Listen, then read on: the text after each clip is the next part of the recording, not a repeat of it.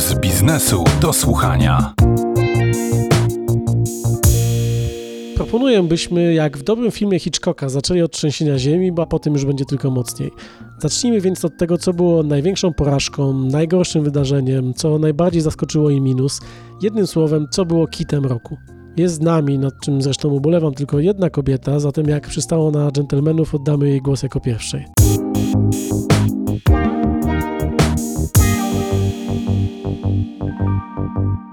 Chciałam powiedzieć o Condorze, bo piszę o liniach lotniczych i pamiętam, jak w styczniu tego roku okazało się, że LOT przejmie Condora, czyli tę linię, która została po upadku Thomasa Cooka. Pamiętam to puszenie się, mówienie, że teraz LOT zostanie największą środkowoeuropejską linią lotniczą. Oczywiście nie było wiadomo, za ile przejmie tego Condora, no ale miał między innymi spłacić trzysta osiemdziesiąt milionów euro długu. No a jak LOT złożył sprawozdanie finansowe, które się pojawiło jakoś na początku grudnia, to się okazało, że, bo to, że Condora nie przejmie, to już było wiadomo, jak tylko wybuchł koronawirus, ale okazało się, że za to, że się wycofał z tego, ma zapłacić pięćdziesiąt pięć przecinek osiem milionów euro kary, to znaczy o tyle pozywa go linia. No i to jest taki kit. No ja wiem, że to nie jest wina LOT-u, że lotnictwo ma najgorszy w historii rok. No wiadomo, dlaczego do tej transakcji nie doszło. Byłoby nieodpowiedzialne, gdyby ktoś ją próbował teraz realizować. Ale po prostu ta bańka, tak, to nadmuchiwanie tego, jaki to LOT jest wielki i wspaniały, a potem no wychodzi jak zwykle, tak. No i nasz LOT, tak samo jak wszystkie inne linie, potrzebuje pomocy, bo będzie niewypłacalny i ma mieć prawie trzy miliardy złotych wsparcia. Akurat padłem ofiarą być może tej bańki, bo mi się ta transakcja bardzo długo podobała. Zresztą pamiętam relacje w niemieckich mediach i zagranicznych, gdzie raczej były bardzo takie głosy zdziwienia, że polska linia jest w stanie przyjść i dokonać takiej transakcji, więc no, ja padłem ofiarą tej bańki. Znaczy eksperci moi też, pamiętam, że wszyscy, z którymi rozmawiam, którzy zazwyczaj krytykują wszelkie posunięcia zarządu LOT-u, twierdzili, że to jest naprawdę mega transakcja, że świetnie, że prezes Milczarski jest świetnym, twardym negocjatorem, więc no wszyscy byli tak dobrze nastawieni, no ale wyszło jak zawsze. Ja przypomnę, że także P P L przejmował sklepy wolnocowe Baltony, no i przejął je przed y, koronawirusem. No, możemy sobie wyobrazić, jakie wyniki mają sklepy na lotniskach w takim koronawirusowym roku, więc akurat w tej branży państwowe przejęcia jakoś niespecjalnie wypaliły w ostatnim czasie. No, tu bym się nie zgodził, bo przecież najlepiej zawsze przejmuje Orlen i tutaj jego przejęcia są po prostu wzorem do naśladowania dla wszystkich. No, Orlen to zupełnie inna historia też, zresztą skoro jest taki aktywny w branży mediowej, to może powinniśmy być ostrożni, bo może będzie Orlen biznesu, więc no już, nie krytykuj. Nie, Orlen, ale orły biznesu moglibyśmy jakieś przyznać. Nie, Orlen ma się dobrze, Orlen dokonał rzeczywiście, myślę, że w kategorii zaskoczeń możemy tą transakcję oceniać, czyli wejścia na rynek mediów, no ale myślę, że my jako inne medium pewnie mamy ograniczony mandat dokumentowania tego, bo za chwilę ktoś nam wyciągnie, że my źle mówimy o swojej konkurencji, a przecież my wszystkim naszym konkurentom życzymy dobrze. Marcel, co dla ciebie było kitem roku? Dla mnie kitem roku, takim najbardziej smutnym obrazkiem roku było chodzenie do tych wymarłych centr biurowych w Warszawie. Był taki krótki okres, mniej więcej sierpień, wrzesień, kiedy prezesi znowu zaczęli się umawiać na wywiady twarzą w twarz, a nie przez Zooma czy Hangouts. No i jeździłem na ten Mordor przy Domaniewskiej, wchodziłem do tego olbrzymiego budynku, tam pięć dziesięć pięter powierzchni biurowej, no i siedzi ochroniarz, siedzi recepcjonistkę i jest pan prezes gdzieś, do którego trzeba dojść przez ciągi pustych korytarzy. No i siadam z tym prezesem i zawsze pierwsze pytanie było takie: po co wam takie wielkie biuro? No i każdy prezes się tak trochę kręcił, wił, no ale mówił, że no rzeczywiście teraz ta praca zdalna w sumie całkiem nieźle wychodzi, no to nawet po pandemii jak wrócimy, no to może już nie na te nasze cztery piętra, ale na przykład na dwa z hotdeskami. Więc jakbym był inwestorem e, nieruchomościowym i inwestował w powierzchnie komercyjne, to dla mnie to byłby przerażający widok, bo w tym roku w Warszawie oddano, zdaje się, dwa razy więcej powierzchni biurowej niż w roku poprzednim. No i ta powierzchnia biurowa stoi pusta i nawet jak się skończy, miejmy nadzieję, pandemia, to ja nie widzę takiego szybkiego powrotu do tego, żeby te biura wypełnić, a może tego powrotu nie będzie nigdy. No i podobnie jest z galeriami handlowymi, po których też nie należy się spodziewać powrotu do czasu hossy, bo po pierwsze internet na tyle kwitnie, żeby to nadal odbierać, no a po drugie relacje, myślę, między wynajmującymi a najemcami w tym czasie kryzysowym stały się mocno napięte i też te czynsze trzeba będzie renegocjować, więc tak z punktu widzenia nieruchomości komercyjnych to myślę, że to jest taki rok, nie tylko, że ten rok jest jest zły, ale ten rok sprawia, że perspektywy na najbliższą dekadę, czy w ogóle już na dającą się przewidzieć przyszłość, są fatalne. No a tu rzeczywiście mnóstwo pieniędzy poinwestowanych inwestorów z całego świata, nie? Więc jeśli mówimy, że LOT źle wyczuł moment, no to co mają powiedzieć ci wszyscy, którzy właśnie mają biurowce w trakcie budowy albo oddali je gdzieś tam w okolicach marca, nie? To rzeczywiście widok słaby. Myślisz, że to wszystkie te biurowce i te centra handlowe staną się magazynami pod e-commerce?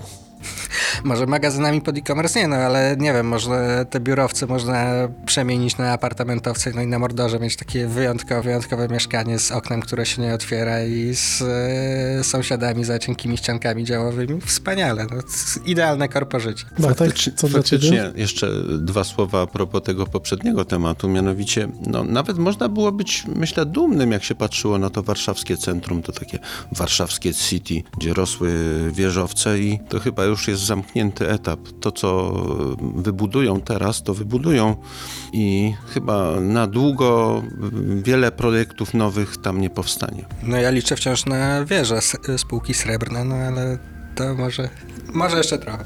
Kolejnej kadencji. A z tymi biurowcami właśnie jest tak, że dużo firm mówi, że nie wrócą już nigdy w pełnym składzie do biur, więc rzeczywiście ja bym się spodziewała, że będą renegocjować umowy i właśnie wynajmować mniej, a to jest też źle dla inwestycji zagranicznych, bo zawsze jak piszę, ile jest projektów Greenfield, tak, czyli od podstaw, Polska jest w pierwszej trójce ostatnio ciągle i bardzo dużo z tych projektów to są właśnie nieruchomościowe. To nam naprawdę nieźle nakręcało rynek, również właśnie inwestycji zagranicznych, więc też myślę, że będzie troszeczkę gorzej jednak. Moje zaskoczenie in minus, Kit Roku, to jest troszkę w pewien sposób podobny do tego, o czym mówiła Małgosia. Mam na myśli tą nieadekwatność słów i czynów. Chaos, który zgotował nam rząd w zarządzaniu epidemią i tym, co się dzieje w Polsce, jest po prostu niewyobrażalny. Nieadekwatność słów, wymyślanie nowych terminów, bo to takich z ostatnich paru dni. Więc to nie jest ani lockdown, ani narodowa kwarantanna, tylko rozszerzony etap odpowiedzialności. Kto wie, co to znaczy, to konia z rzędem temu. Natomiast wychodzenie naprzód, cofanie się, znowu wprowadzanie jakichś restrykcji albo ich znoszenie. Klasyczny przykład też z ostatniego czasu to są te stoki, które najpierw miały być, jak powiedział wicepremier Gowin, otwarte, potem miały być zamknięte, potem znowu miały być otwarte, a teraz to tak naprawdę nie wiadomo, co z tym jest. I wprowadzanie obostrzeń na podstawie bardzo wątpliwych legislacyjnych podstaw podważa jakiekolwiek zaufanie i obywateli, i przedsiębiorców do tej ekipy rządzącej. Trochę tak, dla mnie też pandemia i metoda walki z nią, czyli lockdown, jest w kategorii kitów roku, ale to dlatego, że myśmy sobie wywrócili całe życie do góry nogami, zarówno biznesowe, jak i nasze prywatne, tak? Nie możemy chodzić do restauracji, chodzić na koncerty, jeździć na wakacje i szeregu innych rzeczy. A ten wirus, jak miał się świetnie, tak ma się świetnie, więc oczywiście po fakcie jest łatwo mówić, że to nic nie dało, nie? Zawsze ktoś może powiedzieć, co by było, gdybyśmy tego nie zrobili. No niemniej jednak koszty, które podnosimy, zarówno takie w wymiarze finansowym, jak i w wymiarze no, po prostu dewastacji naszego życia są ogromne, a główny problem nie został rozwiązany. Oczywiście nie jestem mądrym, który by wiedział, jak to zrobić lepiej i tutaj patrząc na to, to o czym mówisz, ten chaos, no to mam wrażenie, że ten chaos jest na całym świecie, bo niespecjalnie inaczej to wygląda w innych krajach. Natomiast mój wniosek z tego jest taki, że może to nie politycy się powinni tym zajmować, tak najzwyczajniej w świecie, ale mas na całym świecie. No ale to jest takie, wiesz, marzenie o merytokracji, które nigdzie się nie spełnia. No ja nie chcę może być specjalnie obrońcą rządu, no ale wydaje mi się, że właśnie takie krok do przodu, krok do tyłu, no to tak się reaguje na, na sytuacje kryzysowe. Nie wiem, Szwedzi mieli od samego początku jakiś plan, że realizujemy konsekwentnie strategię, nie licząc się z faktami z tygodnia na tydzień. No i ta szwedzka strategia, sami Szwedzi przyznali, że okazała się błędna, no więc ja już yy, wolę taki rząd, który raz mówi, że będzie tak, ale jak dostanie nowe dane, to zmienia zdanie. No i ja rozumiem też, że podstaw legislacyjnych, to też, no to jest taki temat dla mediów, także o, tutaj nie ma podstawy w rozporządzeniu i czy należy to robić, no ale to wiadomo, że po prostu w sytuacji kryzysowej, kiedy trzeba reagować szybko, no to ja wolę, jak ktoś zareaguje szybko i zrobi to, co powinno być zrobione, niż będzie się na tam formalistycznych podstawach opierał, że, że może jednak jeszcze poczekajmy tydzień ze zrobieniem tego, co należy zrobić. Zgoda co do reakcji na kryzys, z tym, że spora część tych kryzysów to jest wina rządu. Zostawmy ten temat, bo mam wrażenie, że moglibyśmy o nim gadać pewnie i d- dwa odcinki podcastu. No ale to wiesz, to taki świąteczny odcinek. Kłótnia o politykę przy stole. Tak, ale dla mnie moim zdaniem ciekawsze jest to, co tutaj było w kategorii. Wróćmy na chwilę do tych biurowców i pustych powierzchni. Chciałem was zapytać, jak wam się pracuje w takim trybie zdalnym czy hybrydowym i czy rzeczywiście wierzycie w to, że to jest trwała zmiana, bo wspomniałeś, że rozmawiasz z prezesami, którzy mówią, że już nawet po pandemii do tego nie wrócą. Wierzycie w taki model, że jakby ludzie przejdą na pracę półzdalną, w sensie pół tygodnia, czy, czy jak sobie to wyobrażacie? Ja jak najbardziej w to wierzę, bo teraz właśnie ci prezesi, którzy mówią o tym, że się zmieni w ich firmach, mówią, że chcą w ogóle przearanżować powierzchnię, czyli nie to, że każdy ma swoje biurko, chcą zrobić więcej takich miejsc spotkań, żeby sobie pracować w zespołach, na przykład przychodzić do pracy dwa razy w tygodniu, wtedy robić jakieś rzeczy w zespole, a potem z domu robić takie rzeczy, które musisz robić pojedynczo. Tak, ja też myślę, że to się mocno zmieni. To znaczy, to nie jest tak, że wszyscy pracownicy kochają pracę zdalną i to jest y, dla każdego. Myślę, że jest mnóstwo osób, które z radością przyjdzie do biura, żeby przez te osiem godzin nie mieć dzieci na głowie na przykład. Ja nie mam dzieci, no ale sobie wyobrażam, że to w ten sposób funkcjonuje. Nie potwierdzam, nie zaprzeczam. A ja chcę powiedzieć, że myślę, że trudno sobie to wyobrazić mimo wszystko komuś, kto nie ma dzieci. No dobrze, no ale myślę, że nie, jest, jest dużo pracowników, którzy są w stanie pięć dni w tygodniu tak samo wydajnie pracować z domu i myślę, że jest też duża grupa, która po prostu poniedziałek, wtorek sobie przyjdą, reszta z domu i to w taki sposób będzie teraz funkcjonować, więc będziemy mieli hot deski i będzie znacznie mniejsze zapotrzebowanie na każdą firmę na powierzchnię biurową. No ale oczywiście też trzeba rozwiązać kilka spraw, jeśli to ma być jakimś trwałym modelem, no bo przecież jak przychodzimy do biura, to na przykład pracodawca płaci nam za prąd, płaci nam za różne rzeczy, za internet, a teraz tak żyjemy w takim stanie prowizorki, kiedy ludzie siedzą czterdzieści godzin tygodniowo u siebie w domu, korzystając, no płacąc za to, za co normalnie płacą w domu, płacąc pewnie wyższe rachunki za prąd, za inne rzeczy, wykonując po prostu pracę na rzecz pracodawcy. Nawet za gaz, ja pamiętam, że u nas zawsze był włączony gaz, ogrzewanie od szóstej rano do ósmej i od szesnastej do jedenastej, jak szliśmy spać. Teraz dziewczynki są cały czas w domu, więc ogrzewanie, wiecie, pracuje. Ciekawa jestem, jakie będą rachunki w tym roku, znaczy w przyszłym. Dobrze, że zima, nie zbyt sroka, jak to wiesz. Oczywiście każdy wariant pracy i praca w biurze i praca w domu ma swoje plusy i ma swoje minusy, więc myślę, że czeka nas faktycznie taki model hybrydowy, który będzie w maksymalny sposób wydobywał te plusy jednego i drugiego wariantu, że faktycznie dążymy do zupełnie nowej rzeczywistości. No tak, no ale też pamiętajmy, że mówimy to z pozycji warszawskich pracowników e, biurowych, no bo jednak gro ludzi jest zatrudnione w takich zawodach, w których nie mają biurka, taki, nie przychodzą do biura, tylko pracują czy to w sklepie, czy największą przecież firmą pod względem zatrudnienia jest poczta, no to listonosz zdalnie nie popracuje, kurierzy zdalnie nie popracują, sprzedawcy w sklepach nie popracują, cała nasza branża produkcyjna też nie popracuje, więc tam się nic nie zmieni, jeśli chodzi o tryb pracy, jak rozumiem. No, to bym polemizował, bo wyobrażam sobie pracowników poczty, którzy zdalnie obsługują drony. To jest moim zdaniem duża science fiction, dlatego, że to jest po prostu, myślę, nieopłacalne. Myślę, że jest taniej, jak ten pracownik sobie pójdzie na nogach, niż jakby miał siedzieć i robić to dronem. Już pomijając to, w co taki dron może trafić, jak będzie po mieście latał. To może w kategoriach wizja. dwa tysiące siedemdziesiąt siedem. Tutaj nie miałem żadnych wątpliwości. Kitem roku jest, zaraz wam powiem co, a stanie się to jasne, jak przeczytam fragment ze strony internetowej pewnej polskiej marki. Izera jest urzeczywistnieniem marzeń o polskiej marce samochodowej, nowoczesnej, odpowiadającej na wyzwania współczesnego świata i zdolnej bez kompleksów konkurować z najlepszymi. No i to zdanie jest w mojej ocenie właśnie tym kitem roku. Po pierwsze, nie wiemy o Izerze nic, poza tym, że widzieliśmy dwa prototypy, widzieliśmy też, jaki jeden z nich się toczy, ale nie wiadomo, co go napędza, jaka bateria, jaki silnik. Kto go produkuje, kto stworzył płytę podłogową. W zasadzie o tym samochodzie nie wiemy nic.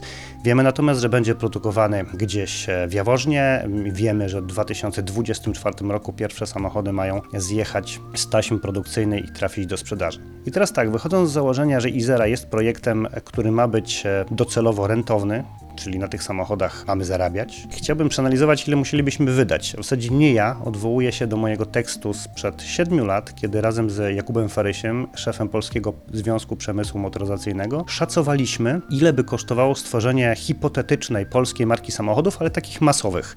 bo nie, nie mówimy tu o niszowych produktach takich garażowych, tylko o masowym samochodzie, dajmy na to miejskim. Na dzień dobry potrzebujemy miliarda euro, tak wtedy szacowaliśmy, i to w ten miliardzie euro zawierają się koszty uruchomienia produkcji nowego modelu, i to przy założeniu, że płytę podłogową, zawieszenie i wszystkie inne elementy, silnik bierzemy z półki, czyli korzystamy już z gotowych konstrukcji. Jak będzie z Izerą, nie wiemy. I skąd byłyby te ewentualne gotowe elementy, też nie mamy zielonego pojęcia. Czyli zakładamy, że ich nie mamy. Zatem powinniśmy zacząć od projektowania i kolejne setki milionów euro i czas, przynajmniej kilka lat.